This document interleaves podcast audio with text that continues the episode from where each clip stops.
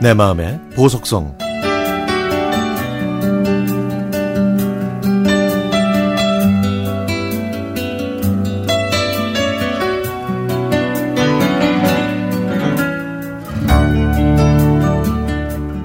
코로나19 바이러스 때문에 되도록이면 밖에 나가지 말라는 자식들의 성화에 엄마는 요즘 계속해서 집에 계십니다.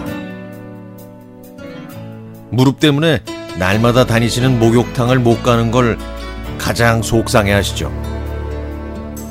그래서 큰 조카가 집에만, 집에만 계신 할머니를 위해 일주일에 세 번 이상은 간식거리를 사서 할머니를 찾아 뵙습니다. 얼마 전에 아이들과 밥을 먹는데 조카로부터 문자와 사진이 왔습니다. 사진에는 웬 종이에 다닥다닥 쓴 한글들이 보였고 다음 사진에는 엄마가 저에게 쓴 편지가 보였습니다. 그리고 마지막에는 힘들어 하시는 표정을 짓고 계신 엄마의 사진을 보내왔습니다. 고모, 지금 할머니 휴식 시간이야. 딸한테 보내는 편지인데 할머니가 생각보다 글씨 잘 썼지? 아유 공부도 좋은데 바깥에도 못 나가고 답답한데 공부까지 하시라고 하면 어떡해? 아유 스트레스 받으시게. 아유 맨날 집에서 텔레비전만 보는 게 더 안 좋아. 뇌를 써야지. 딸에게 보낸 편지. 50년 동안 한 번도 받아보지 못한 엄마의 손편지.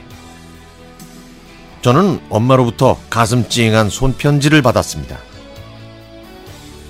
글씨와 숫자를 잘 쓰지 못하셔서 늘 저에게 대피를 시켜셨던 엄마. 75년 만에 처음 쓰신 편지가 저에게 주는 편지였으니 얼마나 행복하고 감격스러웠는지. 예전에 오빠가 군대에 있을 때 일주일에 한 통씩 저에게 편지를 쓰게 하셨던 엄마였거든요. 엄마는 웃으십니다. 손녀 덕에 한글 공부 열심히 하고 있다고. 열심히 안 하면 선상님인 조카한테 혼나니까 집중하면서 쓰고 있다고. 우리 장손한테 편지 쓰려면 열심히 배워야 되는데 머리가 영 못 따라간다고 하셨죠. 그러면서 애기들 공부 안 한다고 야단치지 말고 달래가면서 천천히 시키라고 하십니다. 공부는 마음에서 우러나와야 하는 거지 억지로 시킨다고 하는 게 아니라는 완벽한 충고까지.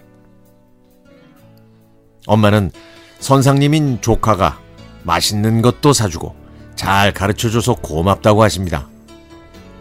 열심히 배워서 손자한테 위문 편지라도 쓰려면 하기 싫어도 참고 열심히 배워야겠다고 하시는 엄마. 제 아이들한테 외할머니가 쓴 편지를 보여주니까 깜짝 놀라네요. 정말 외할머니가 쓰신 거야? 이거 야 대단하다. 아유 당근이지. 응? 외할머니가 엄마한테 쓴 편지야.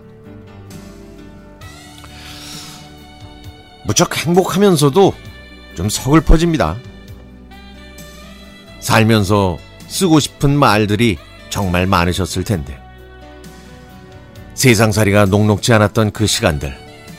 그 세월이 엄마의 삐뚤삐뚤한 글씨에 녹아납니다.